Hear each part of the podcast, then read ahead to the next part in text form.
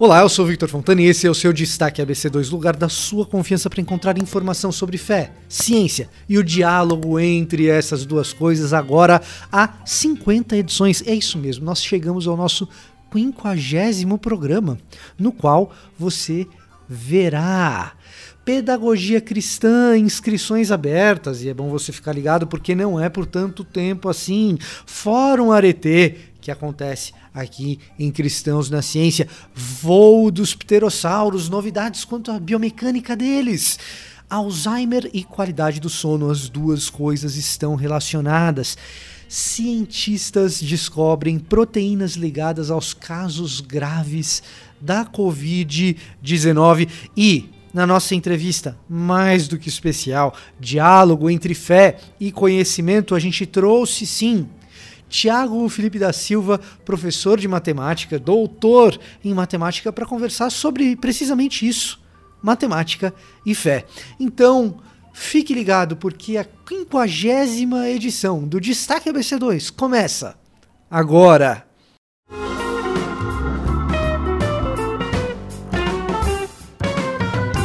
Pedagogia Cristã, quinta edição do curso ministrado por Igor Miguel. Bom, se está chegando na quinta vez que a gente faz o curso é porque tem demanda, porque quem fez gostou e porque é muito bom. Só que são os últimos dias para você se inscrever. É só até o dia 10 de maio que você pode se inscrever para esse curso, para o qual associados aqui da Associação Brasileira de Cristãos da Ciência têm 20% de desconto. O curso é de 30 horas, são 20 videoaulas que se estendem durante quatro meses de curso. E quando você se matricula, as aulas já estão disponíveis de imediato para você. Então, fique ligado, últimos dias para você se matricular em Pedagogia Cristã com o meu amigo Igor Miguel. Fórum Arete. Inscrições abertas e gratuitas. Dia 12 de maio, às 20 horas, ao vivo, aqui no YouTube. Marcelo Cabral convida Rodolfo Amorim para trabalhar do tema Virtudes e Vícios na Cultura Brasileira. Então você deve ficar ligado aqui no nosso canal Fórum Arete. Você vai fazer o seguinte: você vai se inscrever, você vai deixar um like nesse vídeo para que você saiba de novidades aqui da ABC2, não fique por fora de nada daquilo que a gente faz e também vai acompanhar tudo que a gente informa para você em Cristãos na Ciência, pelo nosso Twitter, pelo nosso Instagram. Siga-nos nas nossas redes sociais. E em breve você terá informações nesses canais sobre inscrições para a quarta disciplina isolada de Deus, Cosmos e Humanidade, a nossa pós-graduação em diálogo entre fé e ciência, o universo físico, apontamentos para uma teologia da natureza com o professor Roberto Covolan. Esse é um curso que eu tô ansiosíssimo para ver o que ele guarda para nós. Então, fique ligado porque daqui a pouquinho as inscrições para essa disciplina isolada estarão abertas. Voo dos pterossauros. Sim, pesquisadores da Universidade de Portsmouth divulgam novidades a respeito da maneira como esses enormes répteis voavam.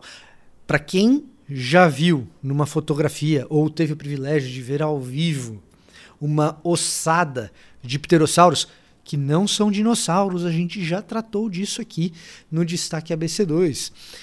Para quem já teve o privilégio de ver, talvez se questione como aquele crânio gigantesco consegue se sustentar e consegue, permite que esses enormes animais voassem, planassem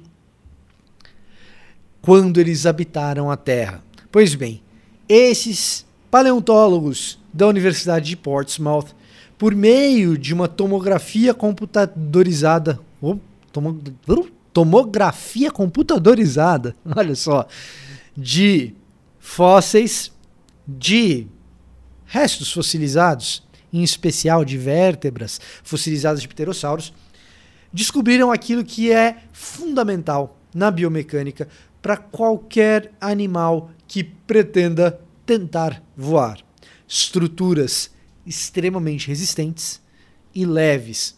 O que eles identificaram nessas vértebras são raios como de roda de bicicleta é, que dão essa estrutura leve, porém extremamente resistente às vértebras, permitindo carregar aquela massa enorme do crânio de um pterossauro. Bom, quando eu falei que pterossauro não é exatamente um dinossauro, aqui no Destaque ABC2 a gente já conversou sobre isso. E a ABC2 também tem os seus podcasts lá em Bibotalk e tem um BTcast ABC2 especial no forno sobre precisamente isso. Dinossauros, e a gente fala dos pterossauros lá e por que eles não são exatamente dinossauros. Já teve aqui no destaque? Tem no BTcast ABC2 também, então é bom ficar ligado.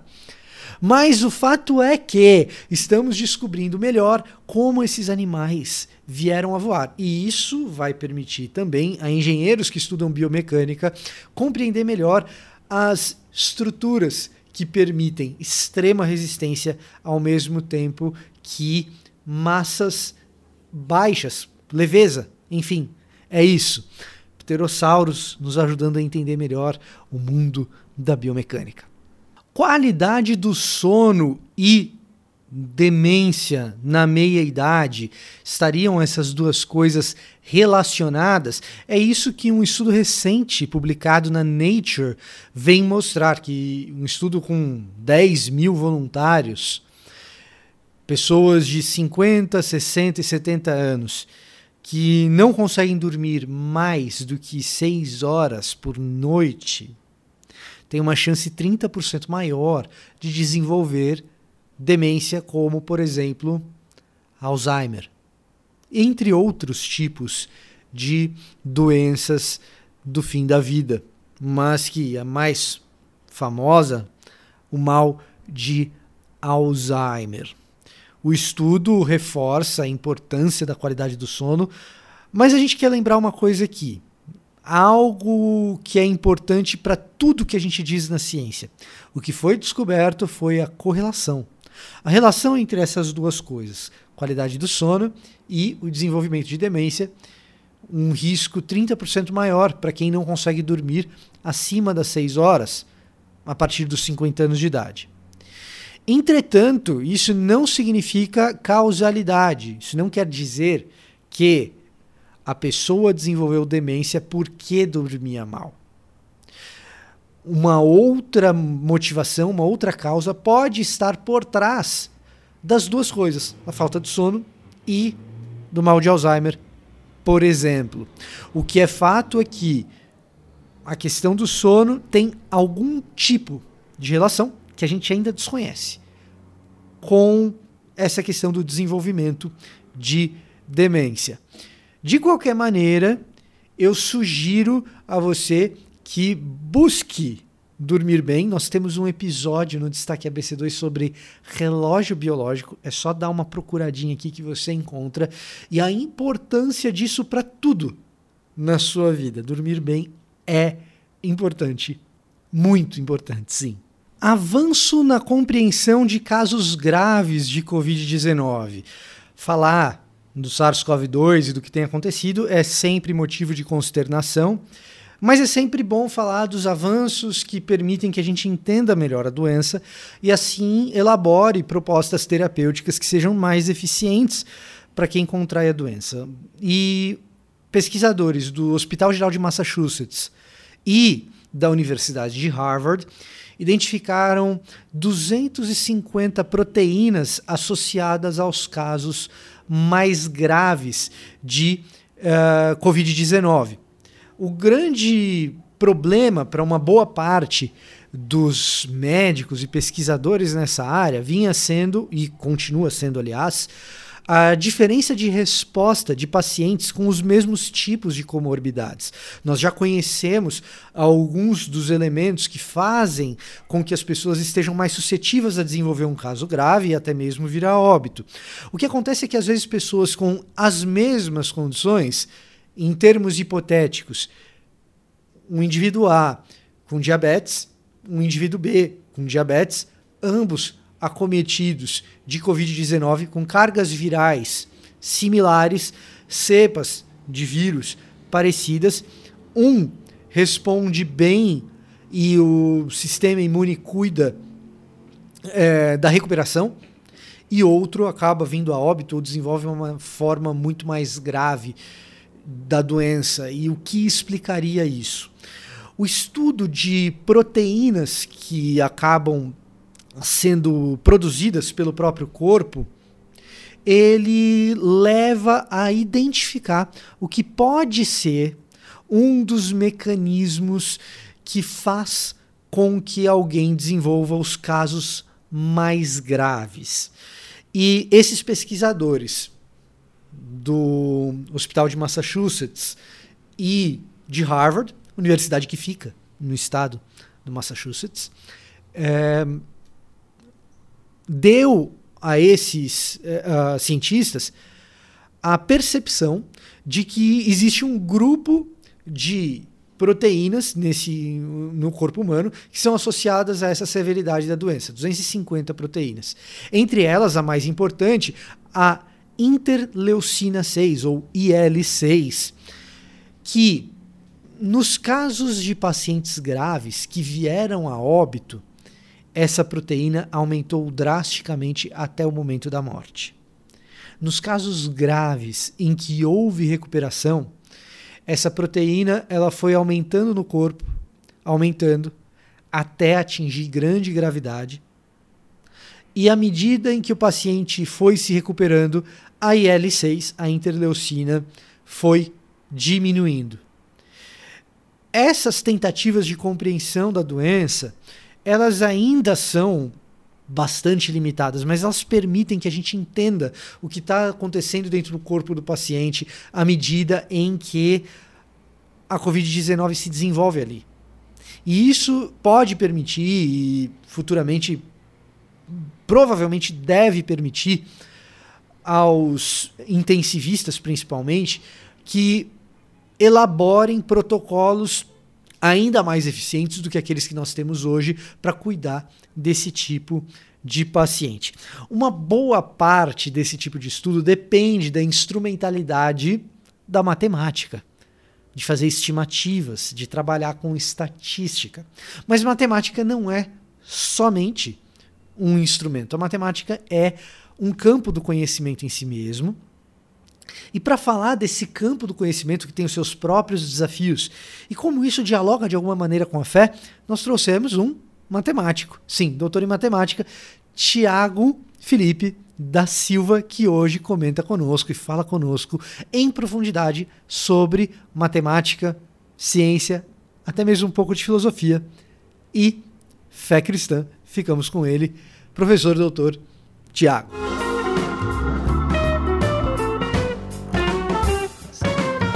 Então, para conversar conosco sobre matemática, ensino da matemática por meio das redes, a gente está aqui com o Tiago da Silva, que é professor na Universidade Federal do Espírito Santo. Ele leciona matemática lá para o pessoal. É para o pessoal da graduação, Tiago? É graduação e mestrado. Graduação, graduação e mestrado. E mestrado. Sim, sim. E a é também doutor aqui na USP de São Carlos em matemática. Então, Tiago, muito obrigado por estar com a gente, por aceitar o convite para falar conosco.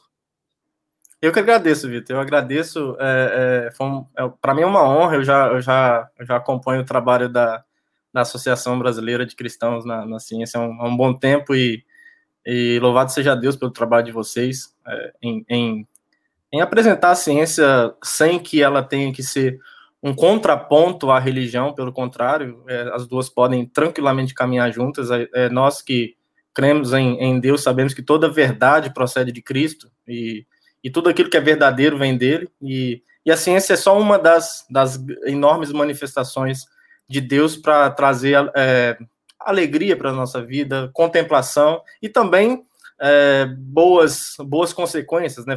entre aspas, facilitar a nossa vida, trazer conforto, trazer, trazer é, uma vida um pouco mais um pouco mais é, confortável em vários sentidos, como, como consequência de aplicações tecnológicas que vem dela. Então, a ciência é algo fantástico, é um presente de Deus para toda a humanidade, né? sem dúvida nenhuma. É muito bom ouvir isso. É, é, bom ouvir isso, em especial de um matemático, porque o matemático ele lida com o tecido da realidade, com as coisas mais fundamentais. Sim, né? sim, sim. É, ali, aliás, você é, o, você é o segundo matemático que a gente recebe aqui no Destaque ABC2. Ah, legal, a gente está agora, a gente está na 51 ou na 50 edição do Destaque, a gente já recebeu gente de muitas áreas diferentes do conhecimento, mas é o segundo Sim. matemático que a gente recebe. O primeiro que a gente recebeu foi para falar sobre modelos, explicar o que era modelo matemático. Legal. Fantástico. Em especial porque a gente estava numa fase em que se falava muito a respeito das previsões dos modelos matemáticos e estatísticos sim. por causa da Covid. Sim. Então, ah, sim, claro. É, é então, o Dr. Roberto Krenkel é, uhum. veio falar conosco sobre o que, que dá para aprender a partir dos modelos, que tipo de coisa a gente pode dizer quando a gente tem o um modelo na mão, o que, que é mais certo, o que, que é menos certo. E agora a gente tem alguém para falar de matemática, matemática mesmo. Não que modelo não seja, mas o que eu quero dizer é que matemática per se, em si mesmo. Sim. A famosa Porque, pura, né? É, pura, exato. Porque é, é, a impressão que me dá, Tiago, e aí você me corrige se eu estiver errado, que uma boa uhum. parte das pessoas olham para a matemática como se ela fosse meramente um instrumento, uma ferramenta, e não como se ela fosse em si mesma uma disciplina, uma área do saber, como se ela não tivesse ela mesma, dentro dela, as suas próprias questões e as suas próprias descobertas sobre si mesma, etc. Sim.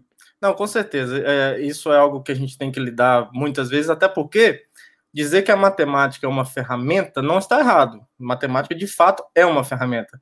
É, eu costumo brincar que é muito difícil a gente dizer o que, que a matemática é. A gente consegue dizer o que ela também é. Porque você conseguir é, incorporar a identidade da matemática é algo muito difícil. Isso é um problema filosófico gigantesco. Eu acredito que qualquer é, para qualquer matemático hoje, a, a, resposta da pergunta o que é matemática é uma, é uma pergunta muito difícil. Só que a gente consegue dizer coisas que ela também é. Então, ela é um instrumento para que ela, para, para que a partir de modelos, conforme você acabou de falar, você possa chegar a, a algumas previsões e meio que em cima desse modelo tomar certas ações mediante, um, por exemplo, o problema agora da Covid, né? E aí tomar medidas públicas, enfim, vai, precisamos de isolamento por quantos dias ou não, é, se o índice de transmissão tiver é, nesse, é, nesse número, então a gente vai saber que em 15 dias vai aumentar tantos números de casos, e aí o sistema de saúde vai colapsar, então a gente tem que tomar alguma atitude agora, porque se a gente diminuir o valor inicial agora, talvez a gente consiga achatar alguma coisa. Então, assim, ela ajuda a prever nesse sentido. E a matemática nasce disso, ela nasce de resolver problemas. Então, é, no início, lá, enfim, antes de Cristo, no Egito, na Mesopotâmia, que talvez sejam os primeiros escritos onde se encontra o desenvolvimento de matemática, a matemática era para resolver problemas mesmo. Isso aí, sim, ela, ela nasce assim. É o, o processo de contagem, o problema é de você medir terra, é de você trabalhar com áreas, a, a, a geometria nasce disso. Então, é, não tinha uma, uma ideia da matemática como algo mais filosófico, como uma, é, como uma atividade do intelecto humano. Era uma ferramenta que você usava no dia a dia, a contagem para você, obviamente, contar, né, falar de dinheiro, essas coisas, é, medições de terra, geometria nasce disso. É, e aí os gregos são muito responsáveis por dar, por dar esse aspecto um pouco mais filosófico da matemática, no sentido de assim, beleza, sabemos que a matemática é poderosa para resolver alguns problemas, mas e se a gente olhar para dentro dela mesmo e começar a olhar para os próprios problemas que ela traz? É, um dos grandes responsáveis por isso foi Euclides, por exemplo, quando ele escreve o livro Elementos, é, ele foi, é, historicamente falando, o livro Elementos de Euclides é, é o primeiro livro onde a matemática é apresentada de maneira axiomática, que é o que é está mais próximo do que é a matemática acadêmica atual. É, a escola pitagórica teve um grande é, teve uma grande é, importância nisso também, os, os, os, e inclusive eles eram uma seita, né? Tem histórias fantásticas em cima da escola pitagórica, porque eles, é, é assim, era uma religião.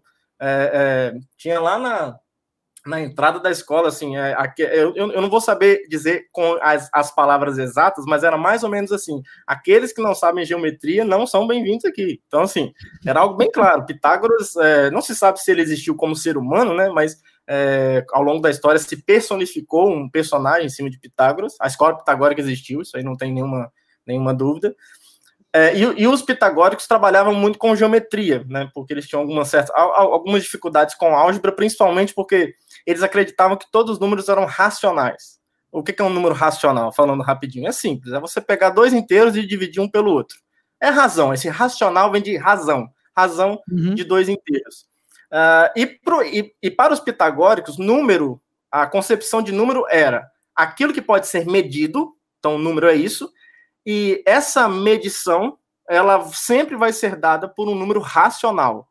Então eles tinham esses dois dogmas, digamos assim. Até que num certo dia um rapaz chamado Ipasso de Alexandria resolveu cometer a sandice de desenhar um quadrado de lado 1. E aí, é, quando você pega um quadrado de lado 1 e você olha para a diagonal desse quadrado, você pode fazer na sua casa se você quiser agora. É, essa medida, segundo aquilo que os pitagóricos entendiam como o que é ser número, era um número, porque era a medida de algo concreto. E para eles, esse número necessariamente deveria ser expresso a partir de uma razão de dois inteiros. O problema é que não dá. O problema é que não dá. Com uma, com uma, como uma consequência do próprio teorema de Pitágoras, que é o uhum. famoso uhum. a, quadrado da hipotenusa, é, é a soma dos quadrados catetos, dá para mostrar que esse número que surge é o famoso raiz quadrada de 2, esse número não é racional. Ele não é uma razão de dois inteiros. E muitos historiadores concordam que esse rapaz foi morto por causa disso tamanha uh, tamanho nível dogmático que eles que eles é, é, tratavam essas questões. Então não era é, uma questão filosófica que Pitágoras estava disposto a discutir sobre. Não era. Aquilo em linguagem um religiosa, em linguagem religiosa, quando ele afirma um treco desse, ele fala uma heresia. E quando ele uhum. de fato desenha o quadrado e demonstra, ele está cometendo um sacrilégio. Um sacrilégio, exato. Dentro, sacrilégio, dentro do contexto um dentro do contexto ritualístico ali, que tinha música, que tinha inscrição. Dizer, quando a gente fala da escola pitagórica, ela é uma seita em todos os sentidos, ela é, Sim, é. abrangente nesse aspecto, né? Não, não, não, era só uma escola de matemática, né? A, a, a matemática era, era, uma das coisas que, que eles, como filósofos, estudavam, né? Então, e aí, é, esse, esse rapaz, assim, tem até uma, uma reportagem da BBC que eu, que eu sugiro que quem estiver assistindo é, leia, é bem interessante essa história. É triste, né? Trágica, mas assim, toda vez que você olhar para o número raiz quadrada de 2, saiba que literalmente alguém morreu por causa disso. Depois de alguns anos, isso depois de muitos anos, é, o conceito de números irracionais foi, foi bem entendido, nós podemos colocar mais de mil anos depois. Entendeu? A Idade Média inteira passou praticamente sem nem tangenciar a noção de número irracional, número real, que é o que a gente precisa para falar de continuidade né, da reta e coisas desse tipo. Então, assim, esses problemas da matemática que são intrínsecos a ela, os gregos são os grandes responsáveis por, por, é, por, por, por apresentar a matemática de como uma atividade intelectual, não meramente algo que nós vamos usar para resolver problemas, certo? Então, é, a gente deve bastante aos gregos nisso, e, e mais modernamente a gente tem exemplos, por, é, por exemplo, o, o planeta Netuno. O planeta Netuno é um exemplo de um de uma de um de uma coisa que é concreta, que primeiro foi descoberta pelas equações, primeiro a matemática descobriu Netuno e depois os astrônomos confirmaram que ele estava lá, porque quando os caras é, eu esqueci o nome do astrônomo agora, mas assim, acho que o Urano foi descoberto em 1780 e, e, e lá vai cacetada, não lembro. E aí, depois disso, uh, os estudos de Kepler já, já, já, estavam bastante avançados e os caras conseguiram modelar bem a órbita de Urano. E eles viram, caramba, mas tem um negocinho aqui que ou eu estou fazendo uma conta errada, uhum. ou, a, digamos, a previsão a previsão da órbita que esse cálculo está me dando está incongruente. Está incongruente. E aí, tem alguma uh, outra força gravitacional ali. Tem algum aí outro corpo exercendo força gravitacional. Exato, exato. Aí eu, eu, eu acho que foi o Ad, John Adams, se eu não me engano, mas eu posso estar errado. Ele conjecturou assim: bom, eu, eu revisei meus cálculos aqui várias vezes e parece que está certo. Então, aparentemente, nesse ponto do espaço, tem um corpo celeste que está causando uma perturbação na órbita de, de Urano. E aí ele passou o problema para alguns astrônomos ingleses, e aí, uns três ou quatro anos depois, é, deve se lembrar que os instrumentos astronômicos ainda não eram tão avançados, né, então às vezes demorava um pouquinho é, é, os, os, astrônomos conseguiram encontrar no, no, ponto bem próximo aonde ele tinha previsto o planeta Netuno, entendeu? Então, assim, é, a matemática como, como atividade do intelecto humano muitas vezes ela é um exemplo daquilo que Poincaré falou, que a gente tem que buscar algumas vezes o conhecimento como o próprio conhecimento como objetivo, ou seja, o conhecimento por si mesmo, só para saber, sem que a gente sempre esteja é, com muitas aspas corrompido pelo desejo de aplicar. Não tem o menor problema em querer aplicar o conhecimento, não é isso. Só que às vezes quando eu pegar um problema que eu já sei que imediatamente ele tem aplicação, se eu só lidar com problemas desse tipo, a gente vai estar tá, é, negando uma análise em vários outros problemas que, por enquanto, não tem aplicação. Mas que, uhum. muito provavelmente, depois de consolidados, alguém lá do outro lado do mundo vai olhar para o que você fez e aquele conhecimento que você obteve apenas pelo desejo de conhecer vai cair como uma luva naquele problema. A, a, a, a própria geometria diferencial que foi desenvolvida principalmente por Riemann caiu como uma luva para que Einstein e outros, é, e outros físicos como Lorentz e, e o próprio Poincaré é, desenvolvesse a relatividade estrita e depois a relatividade geral. O, o, o modelo clássico da, por exemplo, da geometria euclidiana não comporta um modelo de universo descrito pela relatividade. O modelo que comporta isso é, uma, é dado por uma geometria não euclidiana que foi desenvolvida antes por Riemann.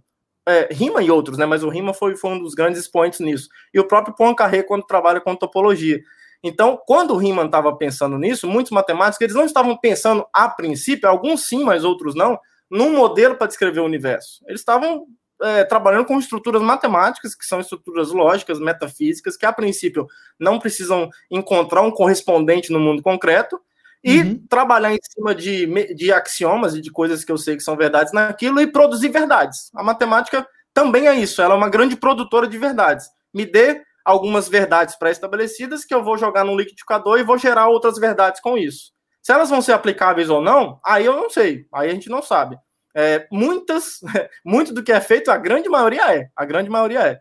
Então, assim, nesse sentido, é muito importante entender que a matemática não é apenas um braço da física, não é apenas um braço da engenharia. A matemática tem um corpo e ela conversa com outros corpos, a física, a engenharia, a biologia e a própria filosofia. A, assim, a matemática é citada em vários exemplos, é, principalmente no, no, no, que diz respeito à racionalidade, à lógica. O campo o, lógica Russell, também. É, Bertrand Russell, Russell mesmo, e Wittgenstein, né? Os dois. Sim, sim. O Russell, uh, no livro dele, Introdução à, à Filosofia Matemática, ele, ele, ele até propõe algo bem, bem é, é, controverso, que é assim, para ele não tem diferença entre lógica e matemática, para o Russell. Para ele são duas coisas, são a mesma coisa com nomes diferentes, que em alguns momentos vai vestir uma roupinha de lógica, em outro momento vai vestir uma roupinha de matemática, mas a gente está falando do mesmo ser.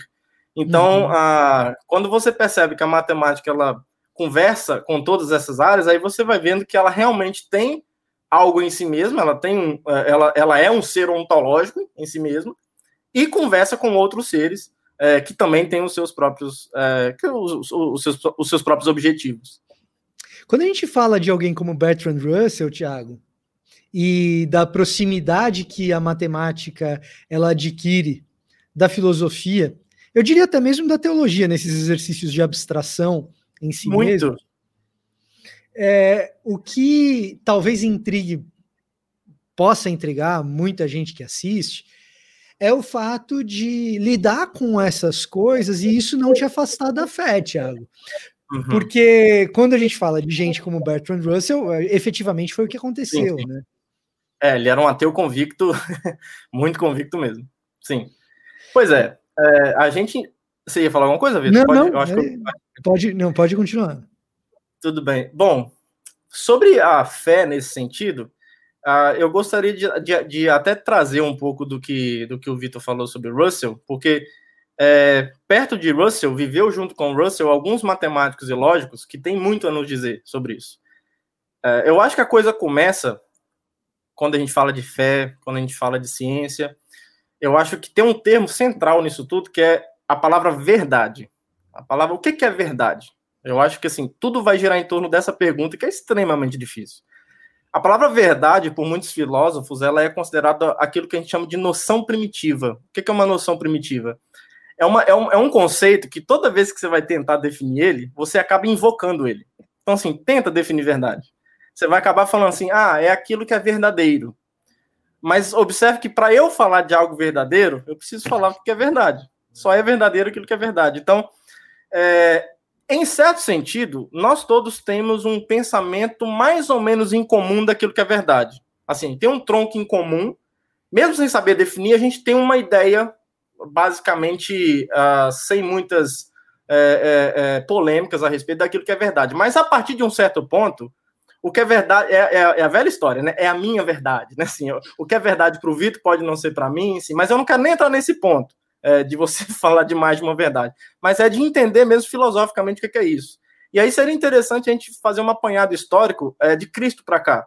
É, eu vou fazer esse recorte porque antes disso é, a gente teria que entender um pouco da filosofia de Platão, Sócrates, e, e eles já, já discutiam sobre isso. Uh, para a gente poder falar de uma coisa que é cientificismo, que é uma coisa que ataca um pouco a fé em alguns momentos, em alguns momentos.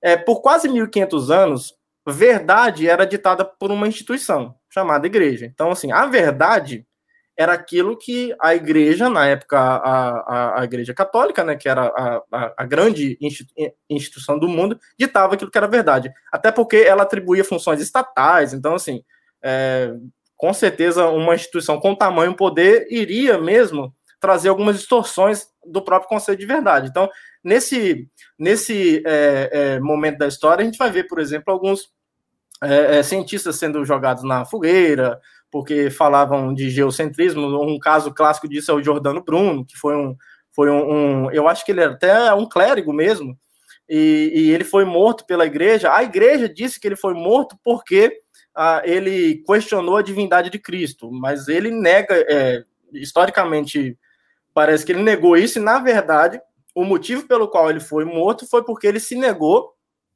a refutar a apresentação do Kepler sobre a, a, a posição da Terra em relação ao Sol. Né? O Copérnico já tinha apresentado o heliocentrismo, e aí o Kepler foi lá e melhorou, e na verdade é, é, o, o, modelo de Copérnico não estava tão errado, mas na verdade o Sol não estava no centro, estava num, num, dos focos das elipses, que são as ópticas. Mas enfim, mas o modelo de Copérnico é uma, é uma, era uma excelente aproximação. Mas por não é, refutar isso, como o Galileu, Galileu fez, né? E foi por isso que ele não foi morto. O, ele negou, né?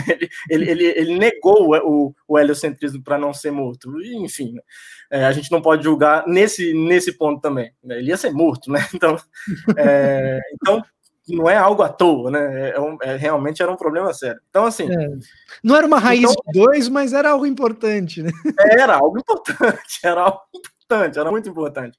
Então, não, é, é assim Nesse ponto da história, nesse intervalo da história que a gente observa que a verdade era, era algo ditado por cima, e aí vem o Renascimento, que foi uma resposta a isso, né? Dentre outras coisas que, pelo amor de Deus, eu não sou historiador, eu não sou filósofo, então é, não acredito em nada que eu estou falando aqui, vamos checar tudo, por favor. Mas, assim, o Renascimento vem como uma resposta a isso, né? Por exemplo, agora, verdade não é bem o que a igreja disser. Uh, e aí o Descartes foi um grande, o Descartes foi um grande expoente nisso, é, no movimento renascentista e iluminista, de ter um, set, um certo ceticismo prudente antes de dizer que algo é verdade ou não, e trazer aquele fato que está é, querendo se analisar sobre se é verdadeiro ou não a uma análise crítica. Então vamos analisar criticamente isso, vamos ver se isso de fato é, corresponde àquilo que é verdadeiro, corresponde àquilo que é real. E aí o Descartes, é, é, o Descartes, ele propõe esse modelo que foi bastante, é, é, eu acho que teve bastante sucesso.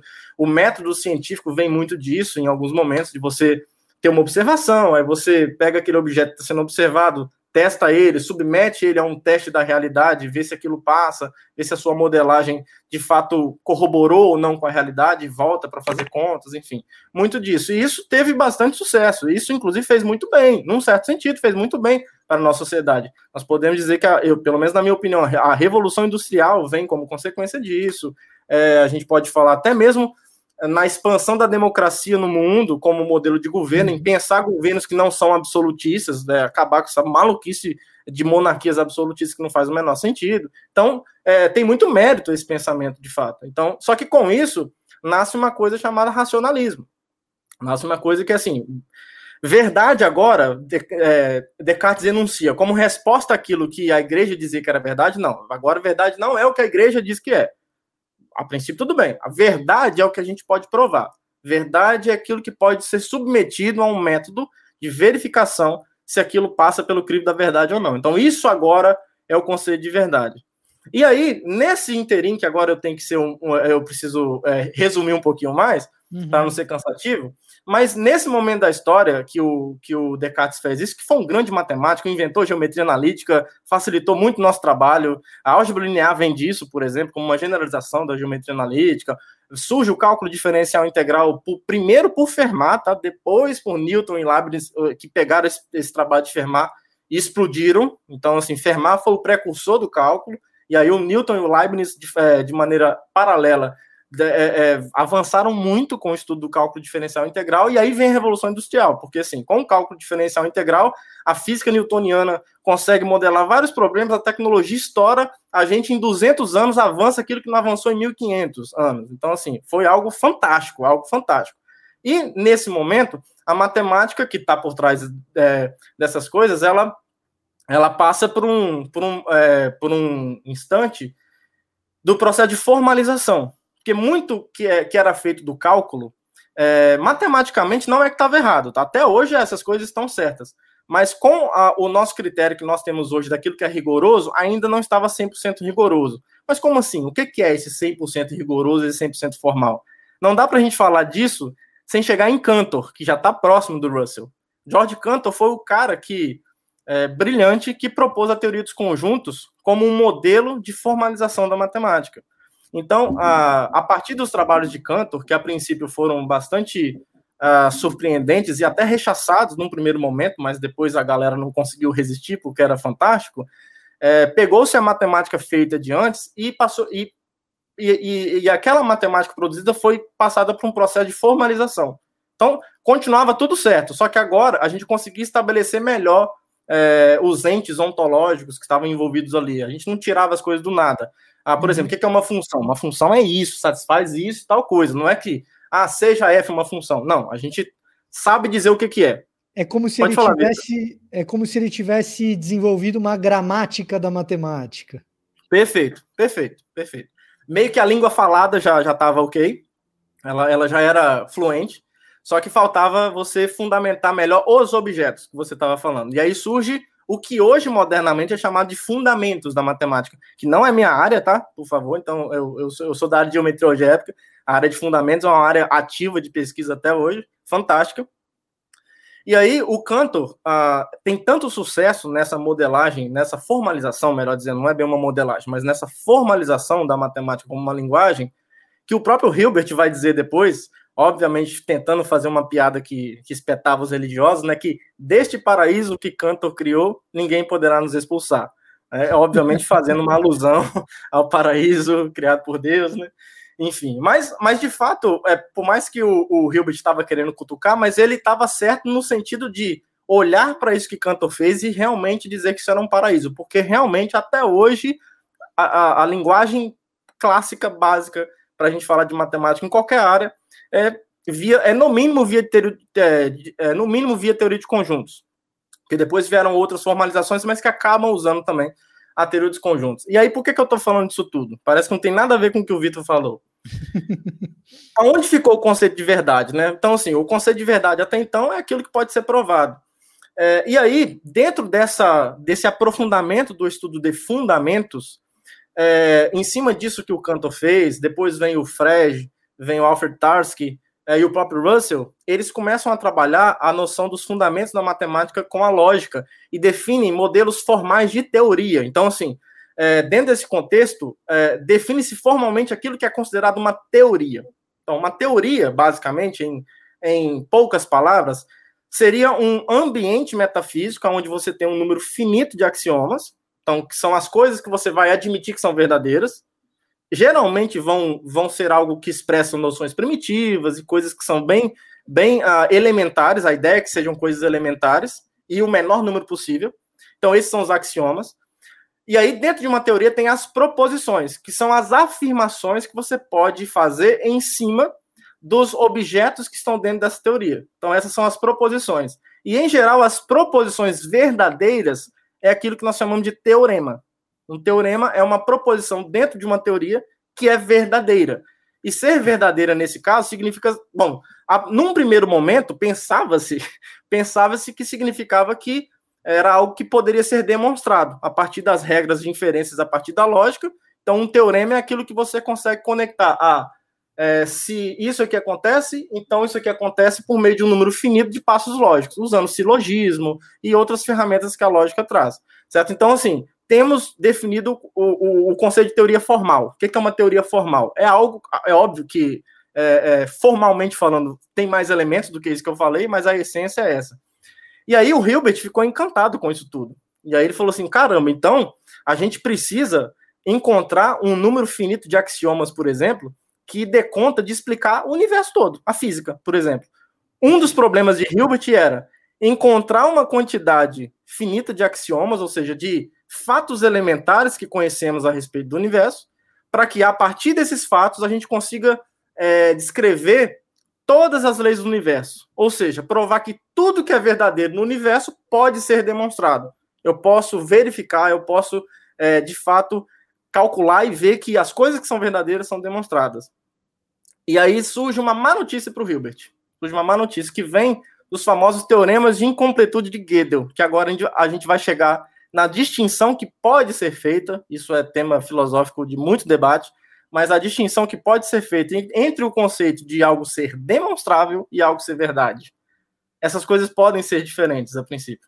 Porque dentro de uma teoria, tem duas tem duas é, propriedades que uma teoria pode ter, dentre outras. A primeira delas é o que a gente chama de consistência. Nós queremos que uma teoria seja consistente. O que, que significa uma teoria ser consistente? Ela não ter contradições internas. Ou seja, se eu elenco um número finito de axiomas, a gente não quer que esses axiomas impliquem numa contradição. Por exemplo, eu vou dar um exemplo rápido aqui, ó. Por exemplo, vamos supor que a gente está numa teoria que é assim, ó.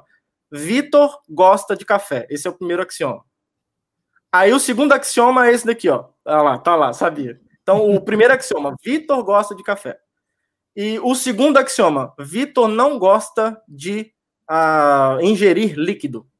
Vocês percebem que esses dois axiomas juntos propõem uma contradição. Eles implicam uma contradição. Porque como assim? Ele gosta de café, mas não gosta de ingerir líquido. Ué, mas café é líquido. Então, essa teoria, é, ela é uma teoria? É. Só que ela é inconsistente. Porque quando eu pego esses dois axiomas, eles implicam numa contradição. E a gente não quer isso. A gente não quer teorias inconsistentes.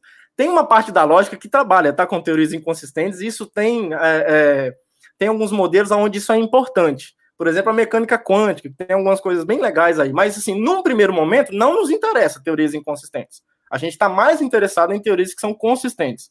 Então, consistência é isso. Uma outra coisa de uma teoria é a chamada completude. O que é uma teoria ser completa, segundo os lógicos e matemáticos definiram? É, uma teoria ser completa é todo teorema possui uma demonstração. Ou seja, qualquer resultado que é verdadeiro pode ser provado verdadeiro. Eu posso mostrar por uma quantidade finita de passos em que aquele resultado é demonstrável. Então, ser completo é isso. É mostrar que todo, é, toda proposição verdadeira pode ser demonstrada. E aí vem o Gödel, e prova o seguinte: olha, não tem jeito. Se você tiver uma teoria que é completa, então ela é inconsistente. E também, se você tiver uma teoria consistente, então ela é incompleta necessariamente. Então, assim, uma propriedade, a consistência, por exemplo, de uma teoria, vai acabar implicando a, a necessidade de existir verdades dentro dessa teoria que não podem ser demonstradas. Então, assim, eu preciso ser honesto com vocês que isso é num ambiente formal. Eu não estou falando aqui de ambientes, por exemplo, do direito jurídico ou de outros ambientes onde você pode falar de verdades. Eu estou falando de verdades formais. Então, eu também não quero ser desonesto e dizer que não, isso se aplica para toda a realidade. Eu não estou propondo que isso se aplica é, é, rapidamente a toda a realidade. Mas, de qualquer forma, levanta um grande questionamento. Pelo dentro, menos dentro Dentro da lógica existem dois campos, formal e informal. Acho que é bom é, é uhum. para quem não está habituado isso. com essa linguagem Exato. saber disso, né? Exato. E, Exato. isso que o Tiago está tratando diz respeito à lógica formal. Exato, que é exato. aquela lógica mais comum que geralmente as pessoas têm acesso, que se A, então B, esse tipo de raciocínio diz respeito ao âmbito da lógica formal. Existe todo o âmbito da lógica informal, que, por Sim. exemplo, se a gente estivesse conversando sobre o café e o líquido do Tiago, um informalista exato. diria: não, mas pode ser que ele gosta de bala de café. Exato, é, isso, exato, exato, exato. Então, assim, para ser honesto com, com a discussão que eu estou propondo, eu, eu preciso fazer é, é, esse alerta. O ambiente onde, onde o conceito de verdade e o conceito de ser demonstrável é, foi, digamos, é, onde foi feita uma distinção entre, entre esses dois conceitos, foi no ambiente da teoria formal. Mas, de qualquer forma, de qualquer forma, isso traz uma reflexão muito grande no, no próprio conceito de, de, de, veracidade e demonstrabilidade em outros ambientes. Por que não? Podemos pensar sobre isso. E aí, nesse sentido, nesse sentido, é razoável a gente imaginar realmente que é bem possível, é bem possível que teorias formais ou científicas não deem conta de expressar todas as verdades do universo. É nesse sentido que eu estou falando. Certo? E aí, isso é uma um alerta que eu, que eu gosto de fazer contra o, o cientificismo. A ciência é boa, como eu disse no início da minha fala. A ciência, ela, eu e, e, como cristão, eu tenho certeza que ela provém de Deus. Toda verdade provém de Deus. Ela, só que assim, ela, ela tem o seu, ela tem o seu, ela tem delimitado o seu raio de soberania. Uh, e o Gödel vem, pelo menos, dar uma, não uma demonstração disso, não é uma demonstração formal disso, mas ele vem, pelo menos, dar uma evidência disso. Ele vem, ele vem dizer que ó, a própria lógica atesta a limitação da própria lógica, nesse sentido. Então, por isso, isso, sei lá, prova que Deus existe, ou prova que o metafísica existe? Não, não prova, não é uma demonstração.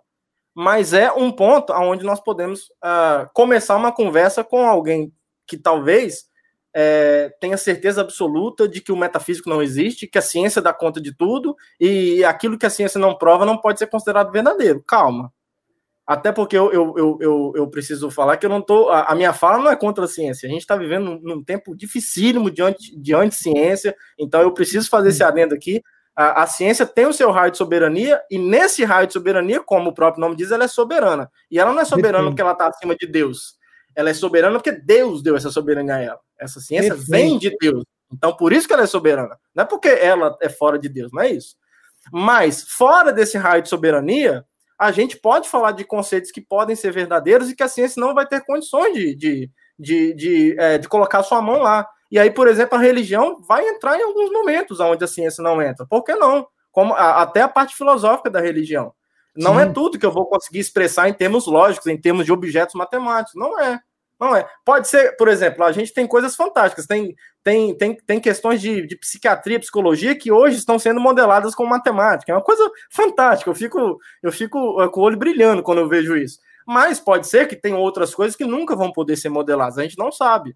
A gente não sabe. E porque e aí eu não posso falar assim, ah, enquanto não for modelado pela matemática, eu não vou acreditar. Como assim? A minha vida é muito pequena, a minha vida é curta. Tem questões que são para ontem, são urgentes e que a gente tem que ter, mesmo sem ter uma noção daquilo que é verdadeiro formalmente falando, a gente precisa ter posições. Precisa ter posições. Então, é, é nesse sentido que eu gostaria de fazer essa reflexão sobre, é claro, que a principal razão da matemática não ter feito com que eu, sei lá, de casa minha fé é o próprio Cristo, é Jesus na minha vida, né? Que, que, que o Espírito Santo está aqui dentro de mim. É isso. É, esse é o ponto principal.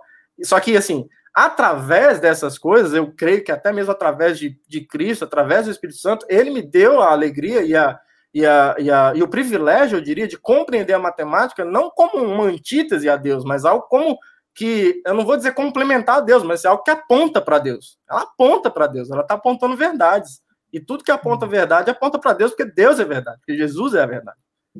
É, Tiago, você vem falando disso, você mencionou um negócio interessante do Descartes, que contribuiu, por exemplo, para a queda dos sistemas monárquicos absolutistas e deu a margem para a democracia, e aí a gente entende que a democracia é boa.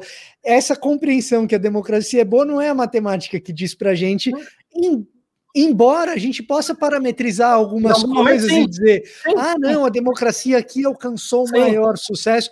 Mas Sim. quem que me dá habilidade para parametrizar? Não é a matemática. Ela, ela, a, a, matemática, no, no máximo, em alguns momentos, e até via teoria de jogos, o, o John Nash fez isso. Quem nunca viu Uma Mente Brilhante, eu sugiro que veja, porque vai tratar dessa, dessa interface que o Vitor falou. Mas, no máximo, nesse contexto, o que a matemática vai fazer é subsidiar de dados. Olha, caso vocês façam essa escolha, tem, algum, tem boas chances de você ter um aproveitamento maior. É, em, em, vários modelos você lida com o processo de otimização, né? então você vai otimizar algumas variáveis, algumas questões, e aí, nesse sentido da dinâmica dos governos, a teoria de jogos pode ajudar a tomar decisões, mas a decisão final vai ser o, o, um conselho de seres humanos que vai tomar. E que a matemática também, pelo menos num primeiro momento, não vai dar conta de de cuidar de todas as variáveis, de domesticar todas. Ela vai tentar pegar as que, a, que parecem ser as mais dramáticas, as que causam é, mudanças drásticas, e tentar domesticar elas. Mas, assim, tem outras variáveis da nossa realidade que o próprio Feynman falava isso, e o, e o, e o Feynman era um ateu, ele não, não tinha, não, não tinha uma, um compromisso com fé, mas ele falava que ciência, é, a ciência empírica, né? Aqui não está falando da matemática mas ela vai ser sempre uma aproximação do universo, porque no fim de tudo a gente está tateando no escuro. E, por exemplo, se hoje a física sabe mais do que ontem, é, se hoje a relatividade trouxe uma, um, digamos, um conhecimento mais apurado do universo do que a mecânica newtoniana, daqui 100 anos provavelmente nós vamos ter uma física que vai trazer algo até mais aproximado da realidade. Mas assim, é um problema filosófico gigantesco dizer o que, que é a realidade, definir a ciente. Então, como é que você vai dizer que ah, agora temos uma ciência que dá conta de toda a realidade, se nem esse termo a gente consegue definir? A gente consegue, talvez, viver dentro dela, mas a gente não consegue definir. A gente vê as coisas, mas assim, é complicado, é complicado. É, isso, aí, isso aí você me lembra, e, e é, todas essas é, verdades fundamentais, quando a gente aproxima os axiomas é, desses princípios, sempre eu vou lembrar do Antônio Abujanra, que a gente já não tem mais entre nós, Sim. quando ele fazia as entrevistas dele em provocações, ele perguntava para o entrevistado o que é a vida. Toda é entrevista vida? ele, ele terminava com é o que é. A... Né? Exatamente. E, e é a ideia de que assim você consegue, toda vez que você vai explicar, o que você consegue é evocar. Exato, exato. É. É, é, e, e, e, ele provocava mais ainda porque ele nunca perguntava uma vez o que era a vida, né? A pessoa respondia, às vezes dava uma resposta de quase cinco minutos, é, pensando que tinha conseguido coletar todos os dados fundamentais da existência. Aí ele terminava dizendo: o que é a vida, sabe? Não, não deu conta. É o, é o, é o, é o, é o princípio, é o, de novo, é o princípio da incerteza aplicada. O observador altera o fenômeno, sabe? Quando eu, quando eu observo a realidade para tentar dizer o que é ela, eu já alterei, sabe? Então, Exato. Sabe? Então é complicadíssimo lidar com isso. Agora, você mencionou uma outra coisa interessante que eu acho que tem muito a ver com o seu trabalho mais recente agora, uhum. que é o fato da gente atravessar um momento em que a ciência tem sofrido duros ataques, embora tenha trabalhado arduamente para resolver os nossos problemas. Nesse momento agora, pouca gente pode se dar ao luxo de fazer ciência pelo mero conhecimento e expansão é. dele, por gostar de ciência. Sim. A gente está fazendo para resolver um problema. Claro. E, e, e, que, e que, é o problema e da precisa. E, é precisa. necessário fazer isso. Meu é Deus, é, necess... é para ontem. E no meio dessa história, eu não sei se foi agora, mas eu imagino que tenha sido pelo que eu conversei com você num outro momento faz um tempinho. Você começou a ensinar matemática pela internet. Você tem um canal de sim. matemática. Sim, Queria que você sim. contasse para a gente por que, que ele começou, hoje, para quem que ele é. Eu assisto uhum. os seus vídeos, já falei para você, né? Uhum. É, por curiosidade, por gostar, eu assisto os seus vídeos, uhum. mas eu queria que você contasse um pouco do seu canal, como ele surgiu, o que, que você ensina lá, como que você explica as coisas. Não, obrigado, Vitor. É, bom, para fazer uma, uma, uma, propagandinha aqui, né? O, o, nome do canal é uma fusão pueril do termo matemática com o meu nome, então é Matematiago, essa coisinha bem, bem é, é, icônica mesmo. Mas é porque o YouTube acho que permite, né, fazer com é, é, criar essa, essas, essas coisinhas mais divertidas. A ideia do canal, de maneira bem prática, assim, é, surgiu a primeira foi uma demanda do ensino online que era necessário para poder tentar substituir razoavelmente o ensino presencial, que jamais será substituído. Eu, eu, pelo menos, penso isso, porque nada substitui o olho no olho com o aluno ali. Então, é, veio nessa tentativa de é, mitigar a, a, a, a impossibilidade de, de, nós ficarmos parados por todo esse tempo, certo? Então, assim, de certa forma, a, a graduação tinha que continuar. Eu sou professor da, da, da pós-graduação em matemática aqui também é, da UFES. Então, naquele momento, isso foi em março do ano passado, quando eu abri o canal. Eu estava responsável por duas disciplinas. Eu estava responsável pela disciplina de cálculo 1, para o pessoal da engenharia da produção, e a disciplina de geometria, de introdução à geometria algébrica para o pessoal do mestrado em matemática. É, e aí, a universidade nos deu uma abertura para trabalhar 50% da carga horária de modo assíncrono, ou seja, eu poderia gravar e aí mandar para eles, e 50% de modo síncrono, que aí seriam encontros mesmo ao vivo com eles para tirar algumas dúvidas é, e pontuar alguns, a, a, alguns temas da aula. Então, assim, no primeiro momento eu comecei a gravar aulas de cálculo e de geometria algébrica para as minhas turmas. Só que eu, eu, eu decidi colocar no YouTube, porque já que eu ia criar um material ah, de, de ensino de, de, de, de matemática, nesse caso um pouco mais avançada, é, eu, eu acho que não tinha por que eu restringir o meu público. Eu acho que é, seria mais uma opção para quem tivesse é, vontade é, de ter acesso a, a, uma aula, especialmente aqueles que não estão dentro do, do, ambiente acadêmico ainda, por alguma razão, ou estão, mas é, tem alguma dificuldade é, de ver a aula no, no momento que estiver acontecendo, enfim. Então, é, essa, esse foi o primeiro, o, o, o primeiro objetivo, né? Dar, dar, é, é abrir para mais pessoas a possibilidade de, de, ter acesso.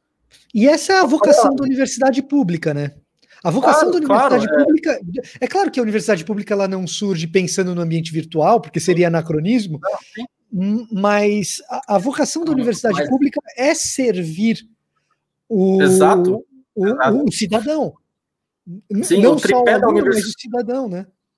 Exato. O, o, o, a, a, a, todas as, as, as, universidades públicas estão assentadas num famoso tripé indissociável, que é o, é o pesquisa, ensino e extensão.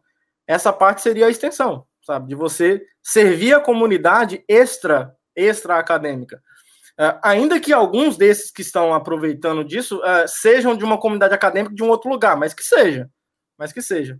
E aí a ideia também era assim: se você hoje for procurar no YouTube, você vai encontrar várias aulas de cálculo, você vai encontrar várias aulas, até mesmo de álgebra linear, é, de, de, disciplinas que são, que são mais do currículo comum das engenharias é, e de algumas matérias das exatas.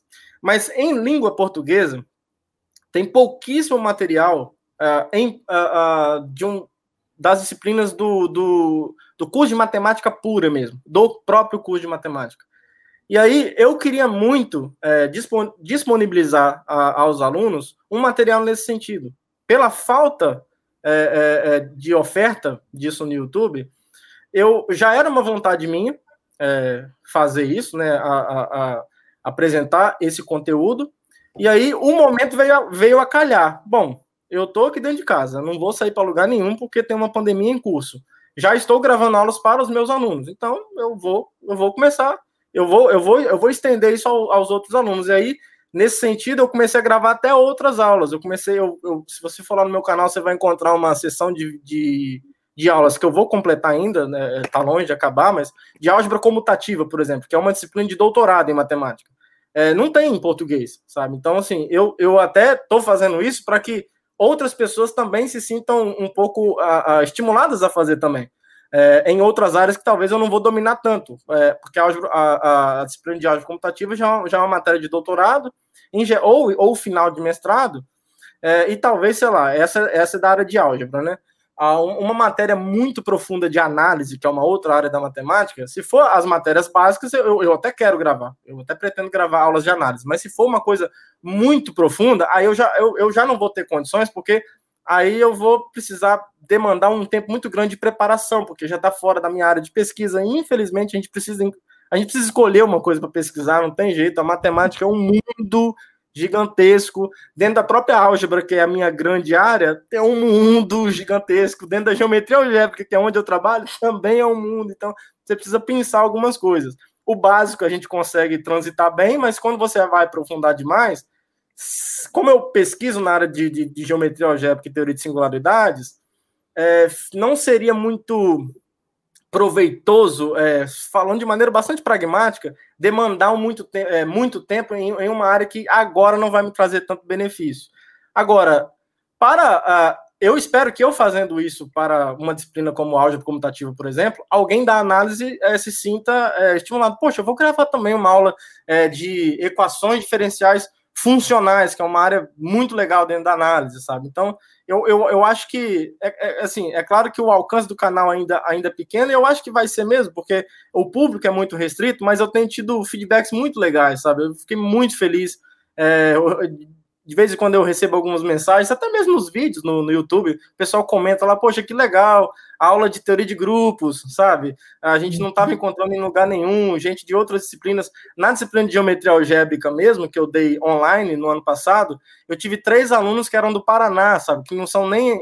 que, não, que assistiam como ouvinte assistiam como ouvinte. Então, o online permitiu isso também. Eles não estavam matriculados na, na disciplina, mas eu mandava o link para eles do Google e eles assistiam comigo, sabe? Já eram alunos que estavam no início do mestrado e, e pretendem seguir nessa área é, na, na, vida acadêmica. Então, assim, tem sido uma experiência muito legal, muito legal. E eu pretendo é, é, disponibilizar, é claro que dá um pouquinho de trabalho, né? Não dá para gravar muitas aulas ao mesmo tempo. Eu preciso escolher uma coisinha e tentar fechar ela, depois vou para outra e fecho. Aos pouquinhos, é, se você for lá no canal, lá, a maior parte é de álgebra, então quase tudo lá está dentro de álgebra, mas eu pretendo também gravar, é, é sei lá, algumas videoaulas de topologia, é, de análise é, para as partes iniciais, análise funcional, que é uma área é, que, que, é uma disciplina bem comum no mestrado também. Então, assim, está sendo algo, algo que muito proveitoso. É, o feedback que eu tenho recebido tem me deixado bastante estimulado a continuar e tem sido uma experiência muito boa, muito boa mesmo. E eu espero continuar para disponibilizar mais e, e, que mais pessoas conheçam, né? Não é nem para não é nem para ganhar dinheiro, nada, de virar YouTube, não, porque matemática, não. Filho, não é não é um assunto, não é não, não, não é um trending topic, né? Mas é, dentro desse micro universo que a gente tem, se a gente puder ser útil, já vai ser ótimo. Não, mas a ideia é essa mesmo, a ideia é essa mesmo. Então, para você que não conhece, Matematiago, você encontra aqui no YouTube. E eu tô falando sério, gente. Eu assisti algumas aulas de cálculo integral diferencial, que é aquele cálculo que você começa a aprender no começo uhum. da faculdade. E olha, cara, é muito bom, viu, Tiago? Olha, eu vou te falar mim, assim. Fico é feliz, muito bom. Feliz. É, é, é, é, é, mais legal do que pegar o livro do Guidoriz e tentar aprender sozinho. Isso, o Guidoriz é duro. Guidoriz é duro. É, então, assim, para quem está interessado, de repente você está na faculdade e está com alguma dificuldade em uma dessas disciplinas, você pode dar uma conferida nos vídeos lá, dar um reforço, enfim. É, eu pretendo gravar também. Eu, eu, eu, eu, também pretendo gravar é, algumas aulas também do ciclo básico da, da engenharia, tem, tem algumas disciplinas que, que, eu pretendo colocar também. Assim, eu só, eu, não, eu só não posso prometer assim quando, porque nesse momento depende muito de quais disciplinas eu pego, né? Se eu vou pegar uma disciplina que eu não tenho gravado ainda, eu vou precisar demandar o meu tempo nessa disciplina. Tanto é que agora eu estou colocando aulas de teoria de grupos e teoria de Galois, que eu, estou dando do mestrado. Então, como eu estou ministrando teoria de grupos para graduação e teoria de Galois para o mestrado, são essas as aulas que estão entrando no canal agora. É, uhum. como, e aí vocês vão observar que os meus vídeos são longos, não são. Porque assim, eu, eu queria mesmo gravar como se fosse uma aula mesmo. E aí eu sou muito. Quem me conhece sabe que eu sou, eu sou muito detalhista na hora de demonstrar um negócio. Muito, muito. Isso aí desde a da, da, da graduação. Só que quando a gente vai apresentar um teorema para um aluno, tem duas coisas que são muito importantes no, dentro da matemática, né? o rigor da prova, o rigor da demonstração, isso tem que estar impecável, é, faz parte do nosso do modus operandi de você trabalhar com os resultados. Só que para além do rigor da demonstração e dos detalhes para saber que está tudo certinho, né, para evitar ao máximo erros, é, é muitas vezes é, é, é interessante apresentar motivações. Ah, vamos pensar aqui antes, antes de apresentar a prova ali formal, rigorosa, bonitona, vamos é, vamos pensar informalmente primeiro. O que, que esse resultado está dizendo? O que, que essa coisa está falando para a gente? Será que a gente tem alguma razão para imaginar que isso seja verdade antes da demonstração? Tem algo que está gritando para a gente? Isso é verdade, isso é verdade. Tem algo que. Porque assim, matemática se faz assim, né? Na pesquisa, a gente não sabe que os resultados são verdadeiros. A gente precisa tentar provar sem saber se é verdadeiro. A gente tem conjecturas, pode ser falso, então você tem que trabalhar em exemplos. Então, até mesmo para criar isso nos alunos, até, até porque a maioria de, de, de quem faz matemática vai para o mundo acadêmico. E na pesquisa em matemática, a gente. Você tem algumas coisas que parecem te dizer que é verdade, mas você ainda não conseguiu demonstrar. Então é aquele, é aquele jogo de, de cintura que você precisa ter. Então, sempre é bom você pensar com o aluno assim, vamos tentar pensar nesse teorema sem olhar nada primeiro. Vamos olhar a solução agora não. Vamos, ter, vamos pensar como que nós abordaríamos ele. E se tem alguma motivação aqui para isso ser verdade. Só que é muito difícil fazer isso ao mesmo tempo. É muito difícil, numa aula de duas horas, que em geral é o padrão na universidade, você ter que dar conta de uma emenda, então você tem, uh, para cada aula, você tem que dar conta daqueles resultados, daquela quantidade de resultados que está ali. É, e se você se você dá muita atenção a um aspecto, você peca no outro. Se você uhum. inverte, você acaba pecando no outro também. Então, eu posso dar muita motivação, e aí, mas aí não dá tempo de eu mostrar a prova formal, que é importante mesmo, que quando você submeter o artigo para o refer lá, é isso que ele vai ler na introdução você coloca uma, uma, uma, uma motivação, mas quando você submete, submete um artigo, para o artigo ser publicado, a demonstração tem que estar certa. É isso uhum. que vai importar mais, digamos assim. Então é difícil fazer isso ao mesmo tempo. Então, o canal também está sendo uma, uma, digamos, uma ferramenta para mim mesmo, também como professor, porque dessas disciplinas que eu estou colocando as aulas lá, quando tiver um teorema que é que for mais importante eu falar da motivação do que o resultado, do que a demonstração rigorosa, eu vou gastar um tempo falando da motivação com mais tranquilidade, porque eu vou falar assim, olha, não vai dar tempo de eu, de eu apresentar a demonstração com detalhes para vocês. Essa parte eu vou deixar vocês olharem lá no canal, certo? Então cria uma ferramenta didática, cria uma ferramenta pedagógica. Às vezes vai ser melhor eu eu, eu, eu dar atenção para a demonstração. Aí lá na aula ao vivo mesmo, lá com os alunos, vou rachar na conta lá no quadro e a gente faz a prova. Mas quando for mais interessante falar da motivação, eu posso deixar ele ver o vídeo, porque aí, se tiver alguma coisa no vídeo que ele não entendeu, aí na outra aula ele me procura. Ah, professor, essa parte aqui eu não entendi. Não, vamos discutir aqui então. Talvez tenha um erro, também pode acontecer. Pode acontecer. Ah, uhum. essa parte que ah, realmente tem que, tem que melhorar. Eu coloco uma errata lá no canal. Enfim, é assim que se faz. Então, eu também pensei nessas aulas também como uma ferramenta didática, até mesmo para o aluno tentar ter essas duas visões. Porque é importante passar para o aluno que, porque assim, em matemática, a gente sempre pede para os alunos provarem que algo é verdadeiro, claro, né? É, às vezes tem um verdadeiro ou falso lá, mas na maioria das vezes é mostre que tal coisa acontece. Só que quando você vai para pesquisa, você não sabe se tal coisa acontece. Então, você também precisa ter um feeling, eu brinco com os alunos, você precisa ter a malícia, no bom sentido, de olhar para um negócio, peraí, eu quero provar isso, eu tenho isso, então tenho que sair daqui, chegar aqui, é, matemática não tem Google Maps para eu jogar lá no mapa e dizer o que eu tenho que fazer, então você vai tentando partir daqui, é, é, daqui para cá, daqui para cá, e ver se essas coisas se juntam aqui no meio, no argumento lógico. Então, é isso. É isso. Perfeito.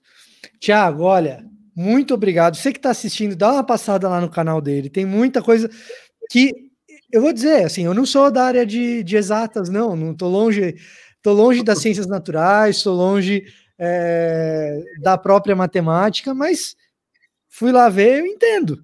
Então dá para entender, dá uma, dá uma passada lá. E, Tiago, mais uma vez eu te agradeço, viu? Papo 10 e eu acho que Legal. a matemática está muito bem representada aqui para a gente hoje, viu?